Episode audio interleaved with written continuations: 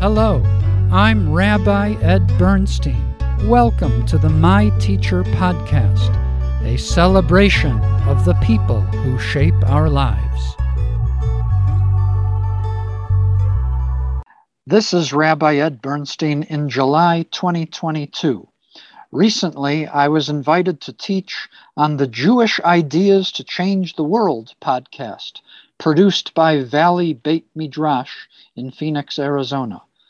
The title of my talk was All Hands on Deck, the Gifts that Introverts and Extroverts Bring to Jewish Leadership and Why It Matters. I want to thank VBM's President and Dean, Rabbi Shmuley Yanklowitz, for his gracious invitation and for granting me permission to distribute this podcast on the My Teacher podcast feed. At the same time, I want to offer a shout-out to Valley Beit Midrash. Check out their rich selection of Jewish educational offerings at valleybeitmidrash.org, where you will find recordings of some of the most distinguished teachers in the English-speaking world.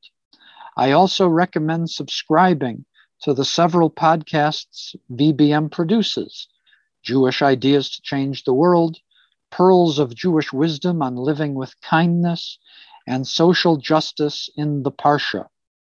See the show notes of this podcast for helpful resources, including my study guide published on safaria.org, and also my 2015 essay, The Roar of the Cat Rabbi, The Vital Role of Introverts in the Congregational Rabbinate, published in the book Keeping Faith in Rabbis, edited by Rabbi Chaim Herring and Ellie Rocher. Now I'll turn it over to Rabbi Shmuley Yanklowitz to introduce my talk at Valley Beit Midrash. Enjoy. Shalom, holy friends. We're so happy you're here with us today to learn.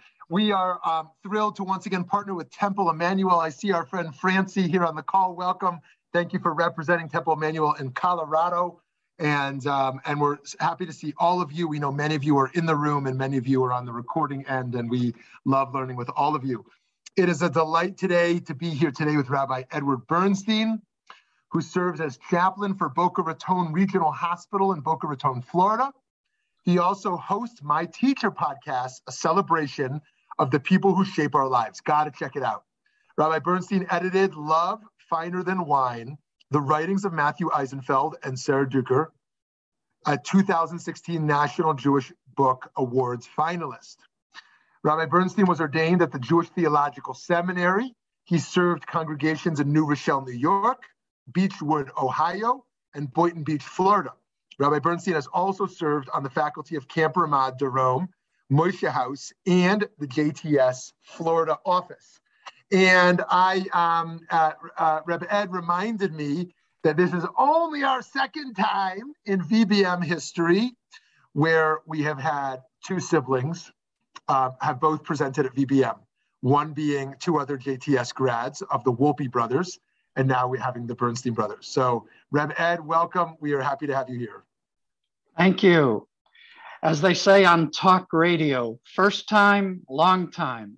I'm a longtime listener of the VBM podcasts, and I'm honored to teach here today for the first time. One feature that I enjoy when I listen to VBM is Rav Shmuley's polls. So I'm going to start with my own poll.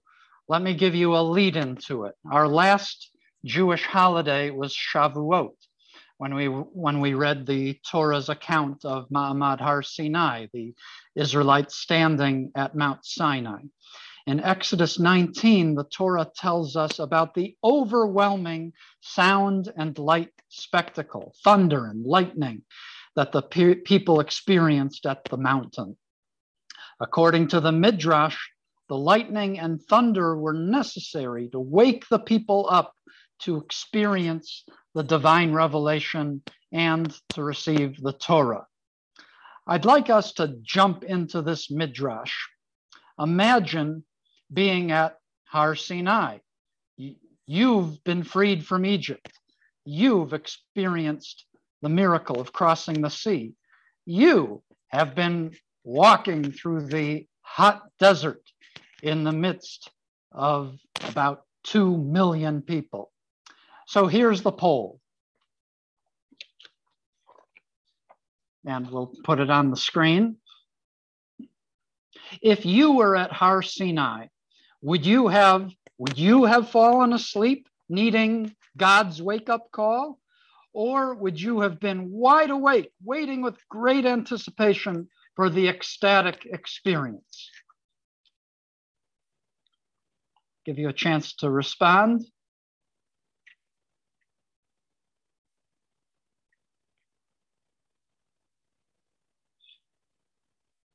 Okay, I think that's just about everyone. Let's close the poll and put up the results. Pretty interesting. 60% said, despite the midrash, that you would have been wide awake with anticipation, and 40% would have fallen asleep. Okay, we can take down the poll. And I'll tell you how I would have responded. So if I were there, I'm sure I would have been sound asleep. I would have been exhausted from my travels, exhausted from being surrounded by millions of people day after day, exhausted by the constant stimulation. Why is that? It's not because I'm a mean guy. It's because I am an introvert. I've reflected in recent years on how being an introvert has shaped my rabbinate and how awareness of introversion and extroversion affects Jewish institutions today. But before I go more into me, I want to share my screen and offer some sources. So what do I mean by extrovert and introvert? An extrovert is someone with a preference for more stimulating environments. And an introvert is someone with a preference for less stimulating environments. And people are roughly divided between the two. And by the way, ambiverts is everyone in between. Only a few people are at the far extremes on either side. Most of us have some form of ambiversion, but most of us lean one way or another. I personally lean more towards introversion. And it turns out about a little more than half of the people, at least in this country, are on the extroverted side. There's a bias in our society towards extroverts, but a significant minority are introverts. And I think our poll was absolutely perfect. It was 60-40 in favor of the extroverts. But what I'd like to share today is what goes into these different personalities and how they affect Jewish life and leadership. I want to first delve a little bit more into the definitions of these personality traits. And for this, first we have this chart here that shows how we gather energy. Extroverts and introverts gather energy differently. There's no judgment but behind the terms. It's just a different way of responding to stimuli. So an extrovert finds energy in things and people outside of themselves. If you want to know what they are thinking, just listen. They think out loud with others and like variety of action. They get energized by large gatherings and like having people around. They're often good at greeting people. Sometimes they're impatient with slow jobs. They may prefer to communicate orally more so than in writing. They like to learn new tasks by talking about them and commit through action and experience. Let's look at introverted types. They draw energy in different ways. They find energy in the inner world of ideas and concepts. If you want to know what they think, you must ask and wait. They need time to formulate their thoughts and feelings. They need time or one-on-one small group time to replenish and concentrate. They can work on one project for a long time and stay focused, and they can also do it alone. They may prefer to read instructions rather than talk about them and write as a way of expressing themselves more so than talk or speak publicly. And they want to think things over before committing. So you may resonate with one side of these more than the other side.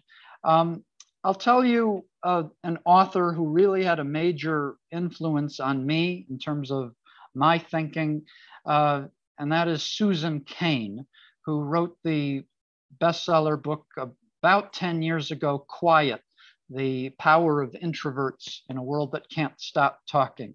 So here's how she defines the two personality types. She writes, our personalities also shape our social styles. Extroverts are the people who will add life to your dinner party and laugh generously at your jokes. They tend to be assertive, dominant, and in great need of company. Extroverts think out loud and on their feet. They prefer talking to listening, rarely find themselves at a loss for words, and occasionally blurt out things they never meant to say. They're comfortable with conflict, but not with solitude. And then here's how Susan Cain defines introverts. Introverts, in contrast, may have strong social skills and enjoy parties and business meetings, but after a while, they would wish they were home in their pajamas. Think about our ancestors at Mount Sinai. They prefer to devote their social energies to close friends, colleagues, and family. They listen more than they talk. They think before they speak and often feel as if they express themselves better in writing than in conversation. They tend to dislike conflict. Many have a horror of small talk, but enjoy deep conversations. So, in other words, the basic difference between introverts and extroverts is how each processes and reacts to stimuli in our world. We are hardwired in different ways, and these come from evolution. They're survival mechanisms to react to the world around us, and they work in different ways for different people. Introverts are wired to reflect and inspect. Extroverts are wired to react and respond. So where does my life come into this? Shortly after Susan Cain's book was published, I devoured it. And then around 2014, I had a contract renewal with the synagogue I was serving at the time. And it was a stressful process. I ultimately was renewed, but some things came up, and I started facing more directly issues that were coming up because of my introversion preference.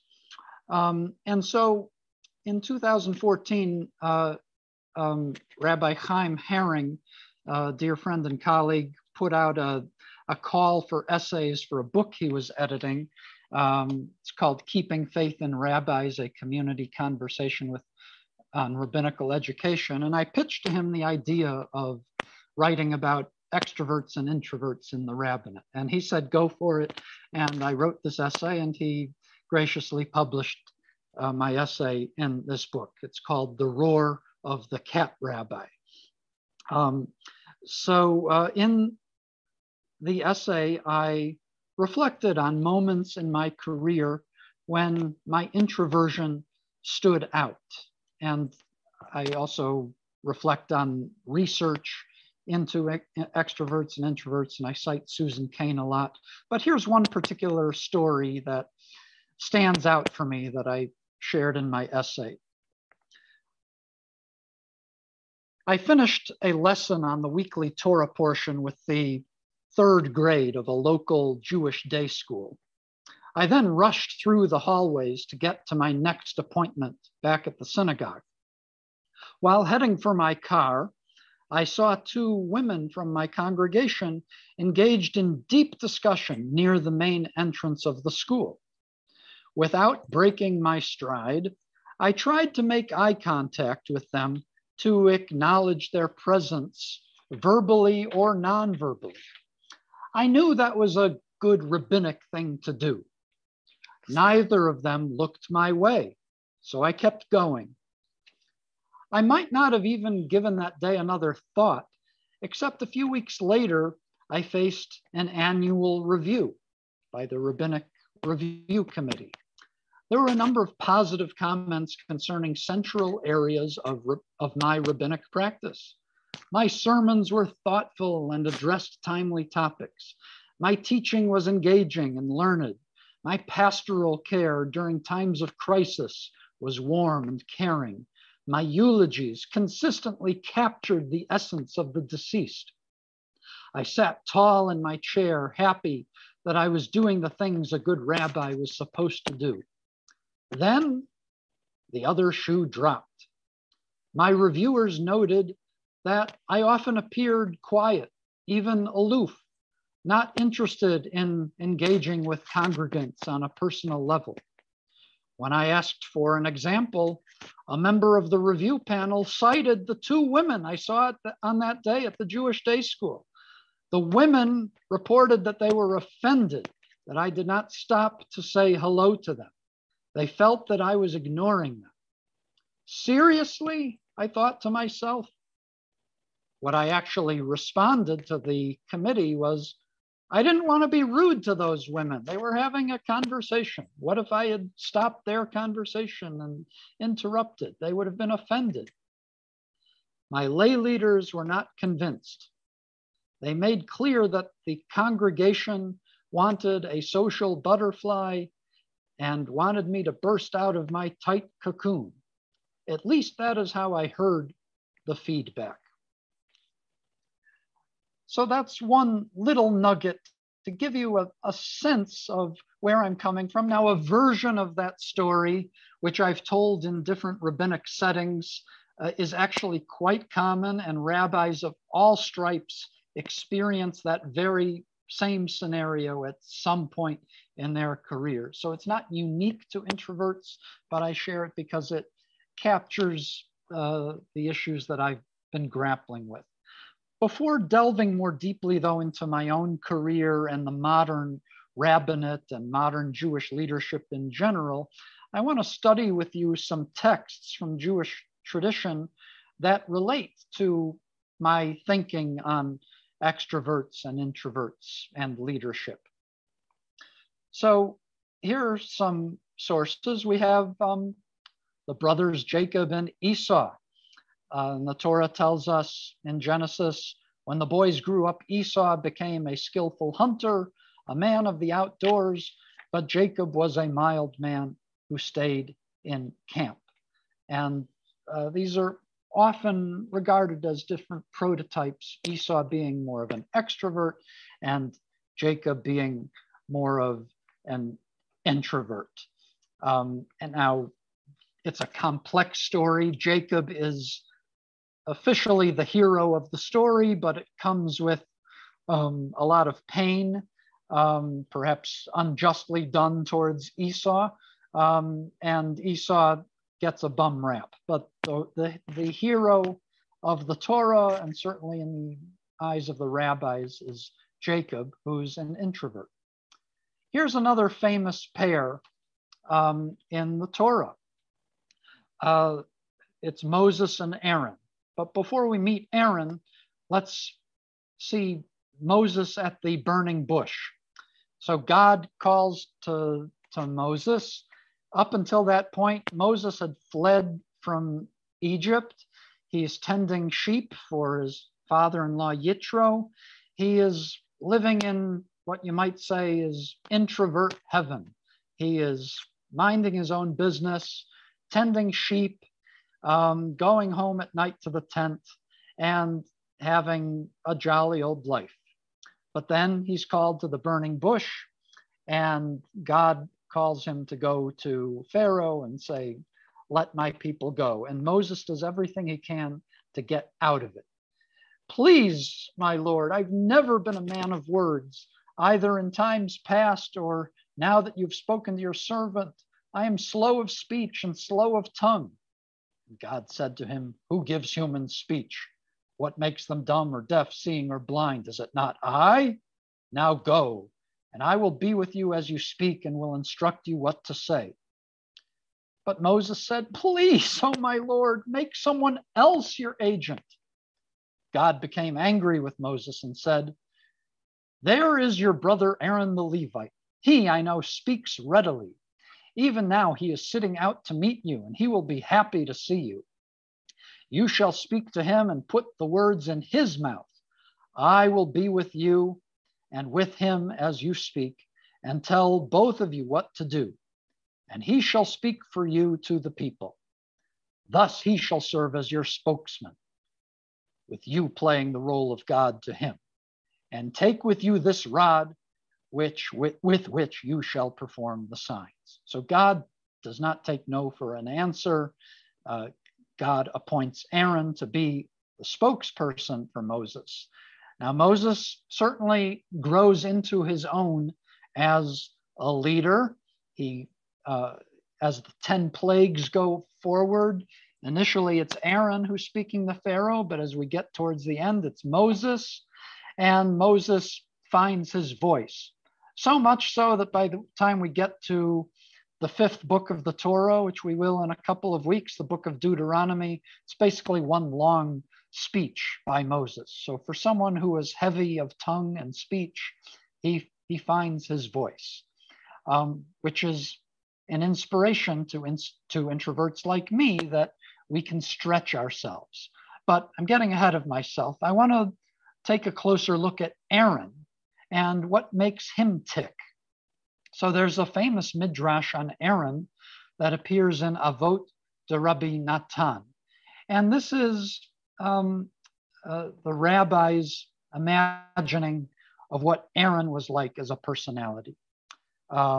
And it's based on the text in Perkei Avot, be like the disciples of Aaron, love peace and pursue peace and bring them closer to Torah. So love peace, how so? This is to teach you to be a person who loves peace among the people of Israel, just as Aaron loved peace between everyone, as it says, a Torah of truth was on his mouth and no crooked thing was on his lips. He walked with me in peace and righteousness, and he pulled back many from sin. Rabbi Meir would say, what do we learn from he pulled back many from sin?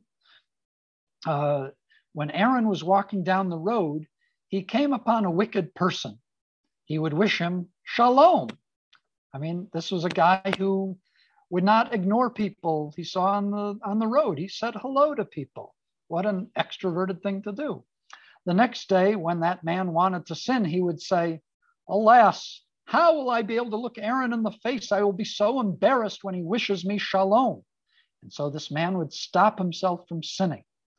Similarly, when two people were fighting with one another, Aaron would go and sit next to one of them and say, my son, look at the anguish your friend is going through. His heart is ripped apart, and he is tearing at his clothes. He is saying, how can I face my old friend? I am so ashamed. I betrayed his trust. Aaron would sit with him until his rage subsided. Then Aaron would go to the other person in the fight and say, my son, look at the anguish your friend is going through. His heart is ripped apart and he is tearing at his clothes. He is saying, how can I face my old friend? I am so ashamed. I betrayed his trust. Aaron would sit with him until his rage subsided. When the two people saw each other, they would embrace and kiss one another.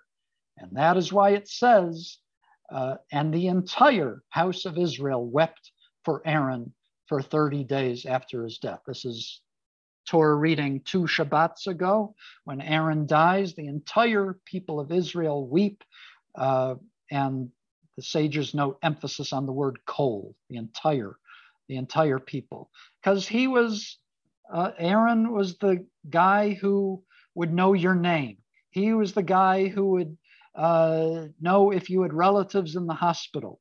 He was the guy who would ask how your family was doing. He would know your birthday. He was this personal guy who people could relate to, whereas Moses had a reputation of being more aloof. And these were their, they each had gifts. Moses tapped into his gifts as an introvert and Aaron as an extrovert. One other famous pairing in Jewish literature is Shammai and Hillel. Here's a famous story, and I'm going to offer a reading through my lenses. You know this story, I'm sure. Another time a non-Jew came before Shammai and said, I will convert if you can teach me the entire Torah while I stand on one foot. Shammai pushed the non-Jew aside with the ruler that was in his hand.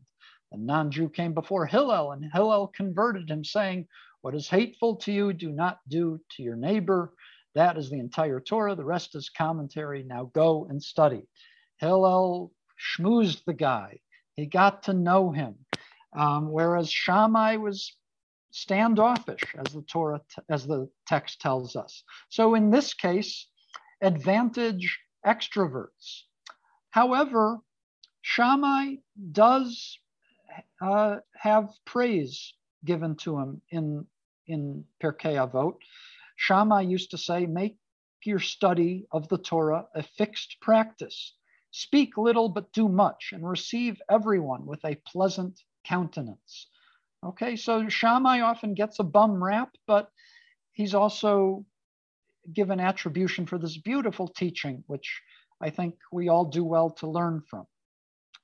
Now, Hillel, the extrovert, had a great grandson. My father is a genealogist, so he'd be proud of me for knowing this, but Shimon, the son of Gamliel I, was a great-grandson of Hillel, who was a great extrovert. But Shimon used to say, all my days I grew up among the sages, and I have found nothing better for a person than silence.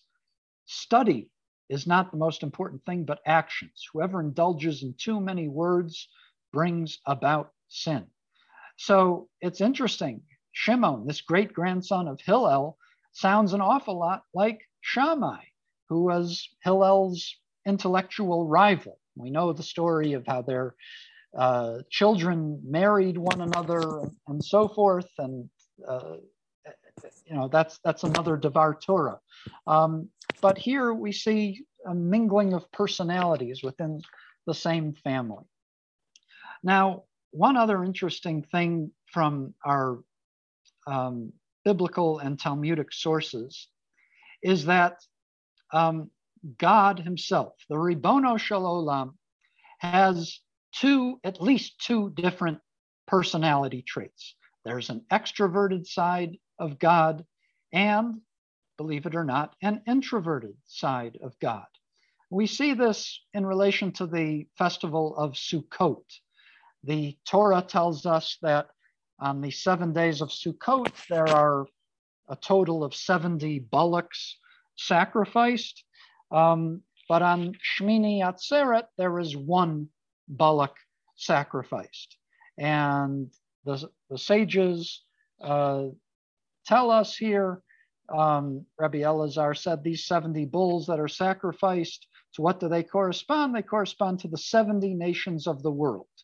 So the festival of Sukkot is the festival of, I mean, it's Zman Simchatenu. It's celebrating with all our friends and all the nations of the world, opening our house to everybody.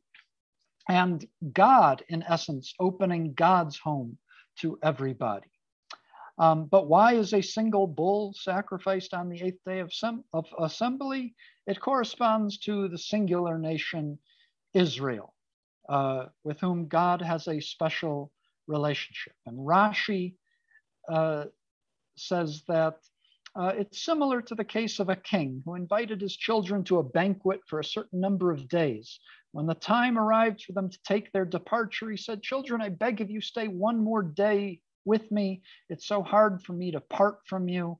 So that's what Shemini Atzeret is. It's this one extra day for God to have an intimate conversation or relationship with the people of Israel. So there's a time for schmoozing with the whole world, and there's a time for having a meaningful, quiet conversation with one other party. So we learn from this that even God has different aspects of these personalities. So we'll bring it back to me. So I've laid a foundation here for my background. And as I was reflecting on my own career in the rabbinate when I was a pulpit rabbi, I was looking to see what literature there was on this topic, on different personality traits. And there was an essay written about 25 years ago in the CCAR Journal by Rabbi Dan Cohn-Sherbok, who now lives in Great Britain and has had an illustrious career as an academic. But he wrote an article about his early years in the rabbinate as a pulpit rabbi who was an introvert. And he used a particular metaphor, dog rabbis and cat rabbis. So you can fill in the blanks for the metaphor. Dog rabbis are the social people, the extroverts, and cat rabbis are the introverts. So he fashions himself as a cat rabbi. So in his essay, he writes, I tried and tried and tried, yet over and over again, I failed to satisfy the demands of my congregation. I fell into every trap. I just couldn't be the friendly, authentic, sympathetic, and attentive pastor that my congregation wanted. The congregational rabbinate is designed for dog rabbis. A good rabbi must behave like a dog, loving everyone, greeting each person with enthusiasm, rounding everyone up and metaphorically wagging his tail. Right or wrong, this is ultimately what congregants want. A rabbi must be friendly and public-spirited. He cannot be a solitary recluse. Okay, so he describes further as he shriveled up when he had to act as a master of ceremonies. He dreaded bar mitzvahs. He hated weddings. He detested kissing. Every old lady, good Shabbos. Ultimately, the pulpit was not for him. And he found a different path in Geges Unterheid, as they say. He found a path and was able to flourish in his career.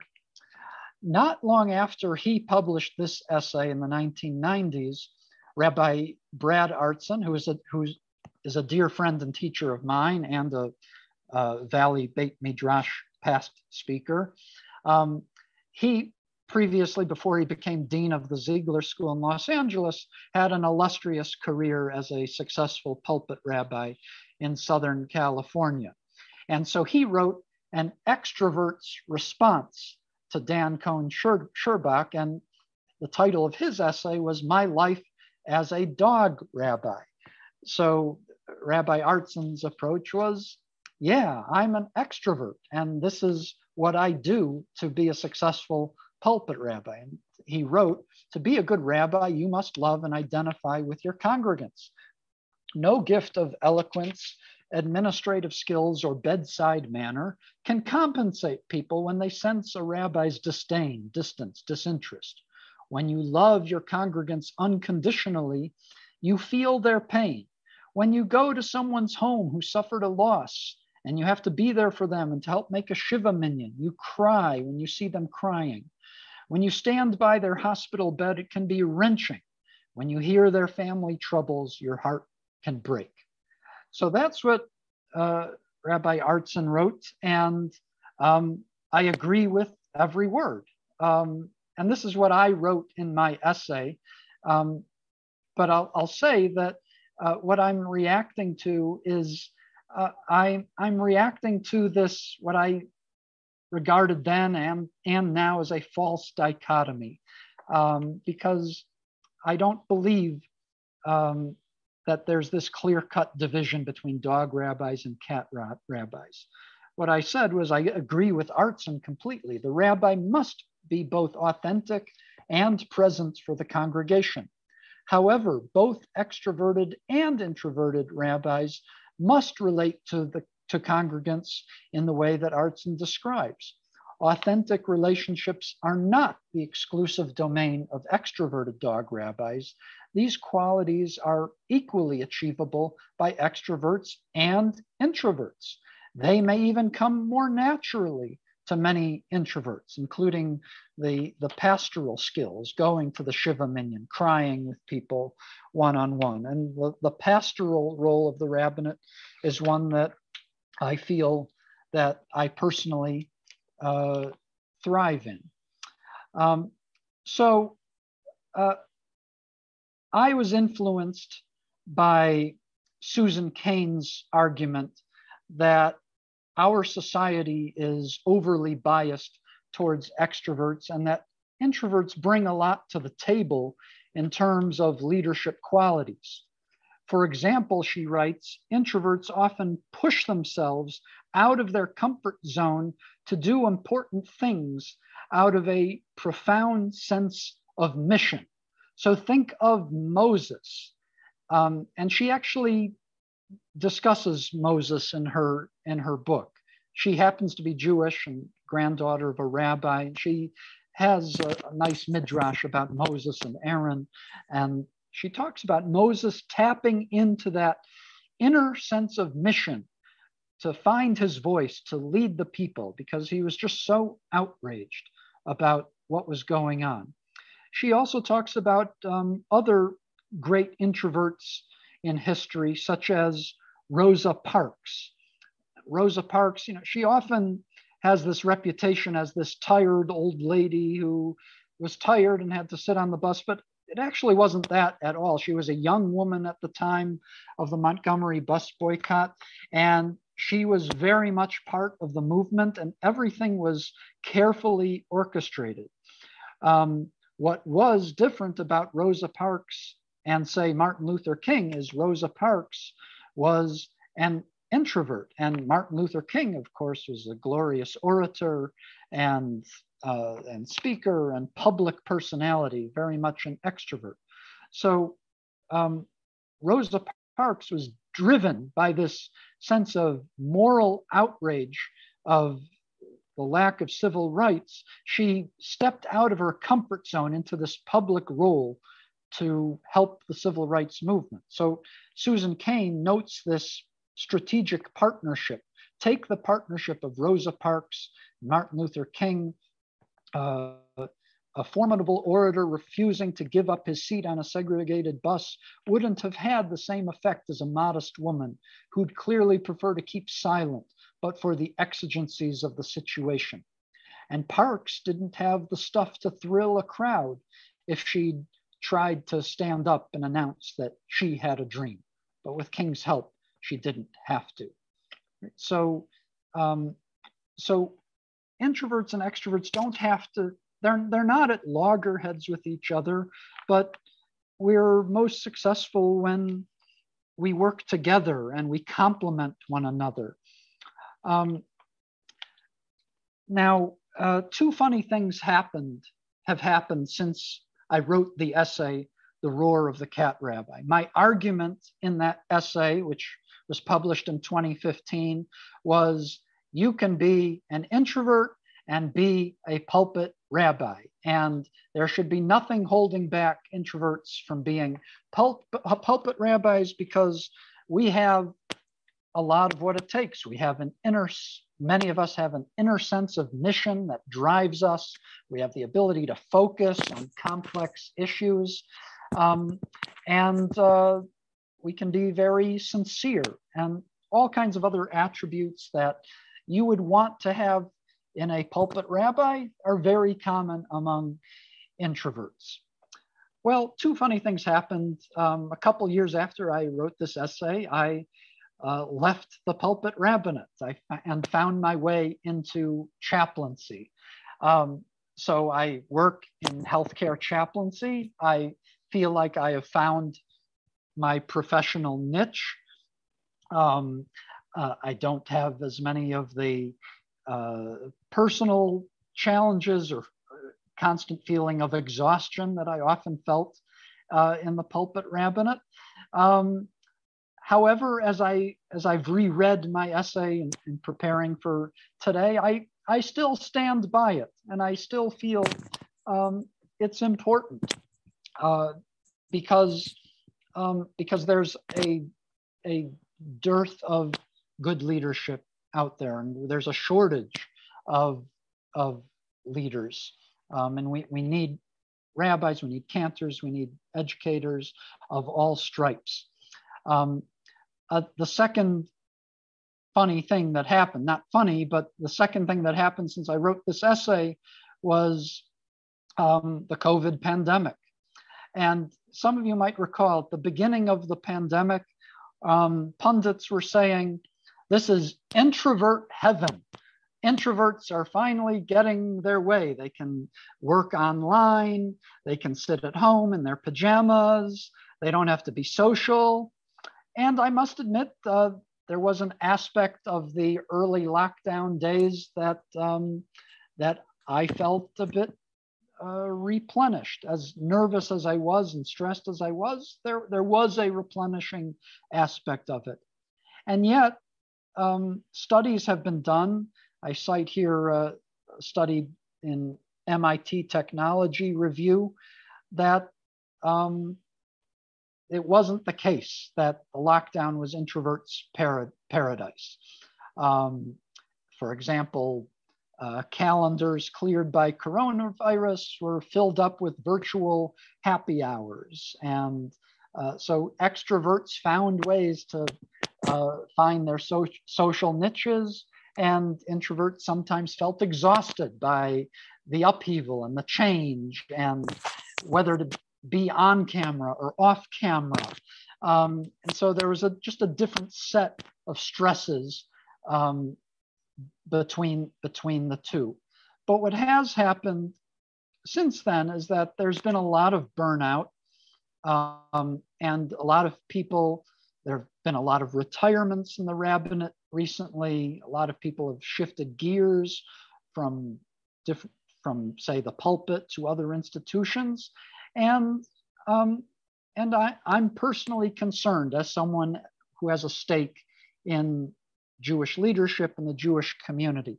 I'm a conservative rabbi, so I'm a member of the Rabbinical Assembly, and I read and reacted with great concern to the Rabbinical Assembly, which is the body of conservative rabbis, deciding that the placement service would be open to everybody for this past placement season. In other words, if you were, say, a Reform rabbi who wanted to apply for a job at a conservative synagogue, you had to wait until, say, May or June to apply to make sure it was still open.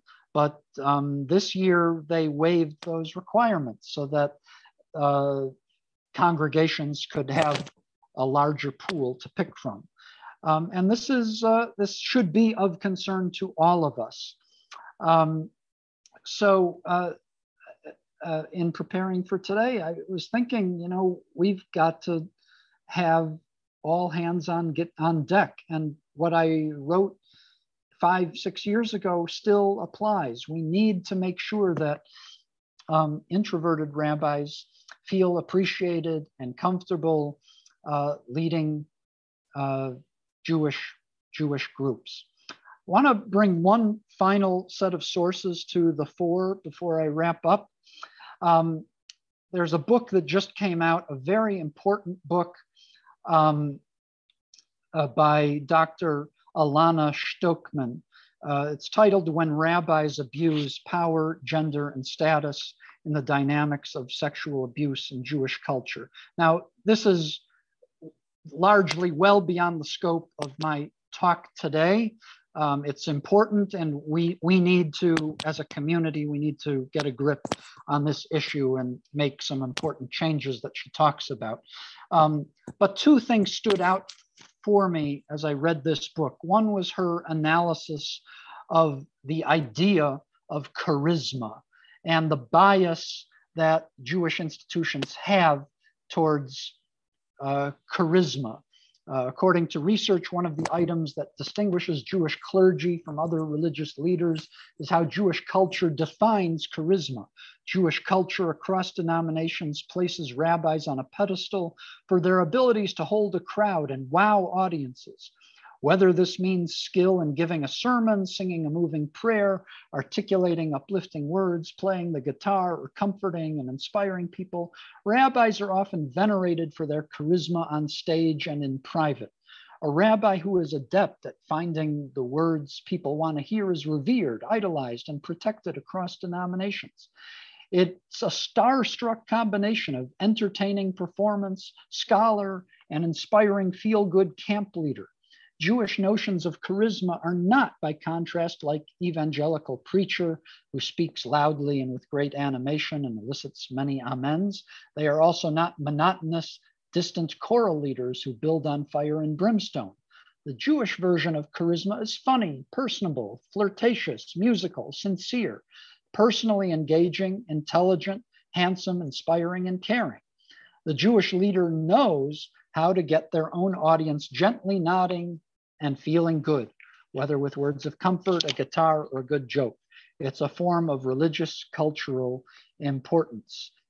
So I think this is important insight. Now, of course, I read this largely with the bias of connecting charisma with extroversion. That is not always the case. And she is drawing a line between charisma and being at more risk of problematic behavior, such as abuse. And clearly, I want to emphasize that, not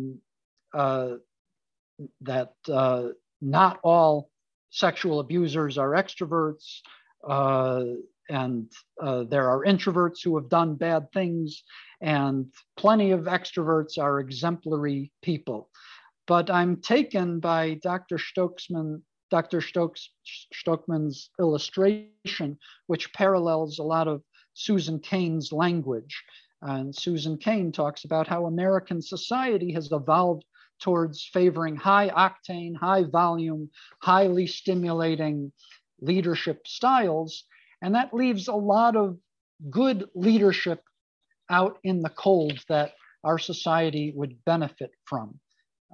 Dr. Stokman says the community is losing invaluable talent.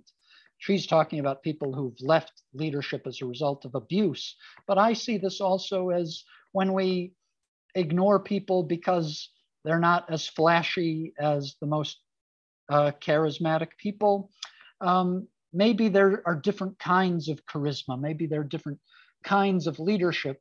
I believe there are, and I believe it's important for us to tap in to those leaders. So to conclude, congregations and our community at large must recognize that many introverted rabbis, as well as extroverts, have made significant contributions to the congregational rabbinate over the years and have inspired many thousands of Jews to engage more deeply in Jewish life. Lay leaders should recognize that rabbis on the more introverted end of the spectrum often are motivated into service by a deep sense of mission and are adept at intense focus on vital issues. To the extent such rabbis may need to develop tools to cultivate relationships more effectively, congregations should nurture and support their rabbis in this effort. They must recognize that most rabbis fall somewhere on the spectrum in the large area of ambiverts, being able to stretch in one direction or another. Therefore, rabbis have flexibility to stretch their relational skills while still remaining authentic to themselves. And to my fellow introverts out there, especially introverted rabbis, if you're listening, don't sell yourselves short. The stigma associated with introversion is false. Rabbis on the introverted end of the spectrum possess special gifts that are vital to the rabbinate, including caring, compassion, keen listening skills, and deliberate decision-making. We need diverse leadership in the Jewish community. It's all hands on deck. Thank you very much. Wonderful, wonderful, Rev Ed. Thank you so much for this very thoughtful presentation. Friends, we would love to open it up to your questions. So feel free to unmute yourself if you'd like to jump in. Hi, Ariella. Sorry, no questions, just putting out a reaction. Oh, that was a reaction. Sorry, I misread it. Great, yeah. Thank you so much. Okay, she's no ga'at badavar. She happens to be my lovely wife. Oh, wonderful, wonderful. Thank you for being here. Hi, Steve Shobin. Oh, hi. Rabbi, I loved your presentation, and I promise you this. I'm going to get you a t-shirt which says introverts can be charismatic too, because you certainly proved that today. One small question, does it depend on the audience, the setting, which determines your degree of introversion or extroversion? And I will kind of jump ahead and say, in my case, it depends entirely on the setting. I tend to be more introverted in cerebral settings like this, which, as everybody knows, I love. But I tend to be more extroverted in athletics or playing ball. Mm-hmm. And so it's kind of a statement and a question, but thanks for your presentation. Oh, well, thank you. Let me react first to your first comment about attire. And I love swag, and I love appropriate attire. And here's one tool in my introverted toolkit. There's a thing that's called a prop, a conversational prop. And that is something you might wear that's a conversation starter. So for me, it's my neckties. So I wear themed neckties that are designed to spark conversation. I actually have one for every Torah portion throughout the year. The one I'm wearing today for this occasion is the Blues Brothers saying, "On a mission from God." And I'm, as Rav Shmuley knows, I'm from Chicago, so I can say it in an authentic Chicago accent, "On a mission from God." To go to your larger issue, introverts love structure, and introverts are more nervous when it comes to unstructured settings. So like I get nervous, I get anxious if I'm, say, at happy hour and I'm just mingling, or kiddish to a certain extent.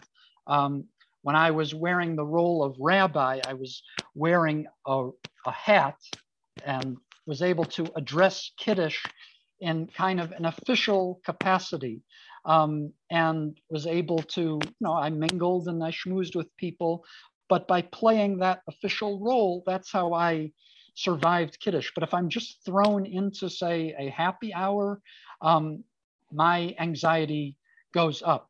And I'm a big sports fan as well. And sports is structure. So introverts respond well to structure. There are rules, there's an order, there are teams. And so you can engage with people in that sort of ordered way. And for me, everybody, we as human beings are social animals. We need human contact, even introverts. Introverts just need a little more structure some of the time. So thank you for your comment and question. Great, thank you. Hi, Aglaia. Hi. So one thing that a lot of people find it weird about me, though, that I am introverted, though. So I fake extroversion every day because I have to. But long story short, just thinking about Moses and Aaron, and also thinking about Rosa Parks and Martin Luther King. Okay, the Rosa Parks was chosen. There was a lot, well, I wouldn't say a lot, but there was deliberateness to how she was chosen as an icon for, you know, Montgomery bus boycott. It's a long story to go into though, all right? But as Rosa Parks is there and Martin Luther King is the one going out and like, you know, hey, you know, mingling and making the great speeches and stuff like that. It kind of parallels like what we always see. Okay, the introvert is standing behind and is the one saying, yeah, go out there and get them. I'm the one coming up with all the great ideas. I'm the one doing all the great stuff. You go out there and take all the credit for it. Mm-hmm. Is this dynamic just something that is so ingrained in our minds that we just cannot somehow get past thinking about introverts as the power behind the throne? I mean, really, like if it's been ingrained in our minds since the time of Moses and Aaron, I mean, what are we going to do about that? I don't know. I think it's a great issue. And I mean, from my own personal perspective as a fellow introvert joining arms with you, I don't feel a need to be out in front getting all the credit. I mean, sometimes I do, and that was the pulpit rabbi in me who wanted to, I mean, who craved that stroking. And I mean, when you give a sermon to 1,000 people and people pat you on the back and say, "Great job, Rabbi," afterwards, that can be invigorating, but after a while, it can also be exhausting. I personally feel I don't always need to be out in front. However, I agree with your general concern and critique, yeah, that we deserve credit. And it's more so that, yeah, no one else can appreciate the person who's just the power behind the throne. That's my big issue. That's why people tend to not appreciate what introverts, everything that they associate with introverts, that they tend to always, you know, just our minds categorize. And so the category of the introvert is in the category of you're supposed to stand behind the box and be the guy behind the curtain, like telling the guy who's out in front what to do and everything though. But I mean, if we cannot change that, you know, mental, then we're not going to be able to change how people appreciate introverts' leadership styles. That's my only concern. Awesome. Thank you. We have a question here from Toby. Not so much a question as to look at the other side. I seem to be on this track with Aglaia. We are always responding to what she has to say because I get it, you know. Mm-hmm. But here's the good part of being the power behind the throne. When things go wrong, you also aren't blamed for it. It's the guy who's out there who gets, oh, look at so-and-so, what an idiot. When you're going, oh, whoops, well, I guess that wasn't such a good idea. So, you know, just saying. I'm a lawyer. I got to look at both sides. But, you know, that's the good part of, if you want to turn that theory on its head, because I'm unbeknownst to everyone, I too am an introvert who learned to be an extrovert because I'm a trial attorney, so... You know, flipping everything is fun. Just saying, but it's not a bad thing necessarily to be the one who has all the ideas. And but what I think you have to realize is knowing what your position is. If you want to get the credit, then you need to step out. Then you need to step out and go, hey, I'm going to play on my own ideas here. I'm not going to turn them over to the guy who's the front man. So there is some responsibility to that. And credit doesn't mean as much to me as people kind of, I guess I said it stupidly, but yeah, credit doesn't mean as much to me as that. It was just more along the lines of no one's going to appreciate, you know, I mean, because that's, you know, kind of hardwired in their minds, that's all. Right. By the way, this is a great discussion. I put in the chat for those online the link to my Safaria source sheet, and hopefully it can also be in the show notes of the podcast so that you can refer to the sources on your own. Amazing, amazing. Well, I just want to thank all the introverts who joined us, thank all the extroverts who joined us, and all the non-binary introvert, extrovert folks who also joined us. And Rabbi Ed Bernstein, what a wonderful presentation. Thank you for joining us. And it was terrific to learn with you. We hope everyone will continue to learn with us. Also, thank you, Temple Emmanuel, for your partnership today. And Francie, thank you for being here to represent. And we wish everyone a great rest of your day. Thanks so much. And an early Shabbat Shalom.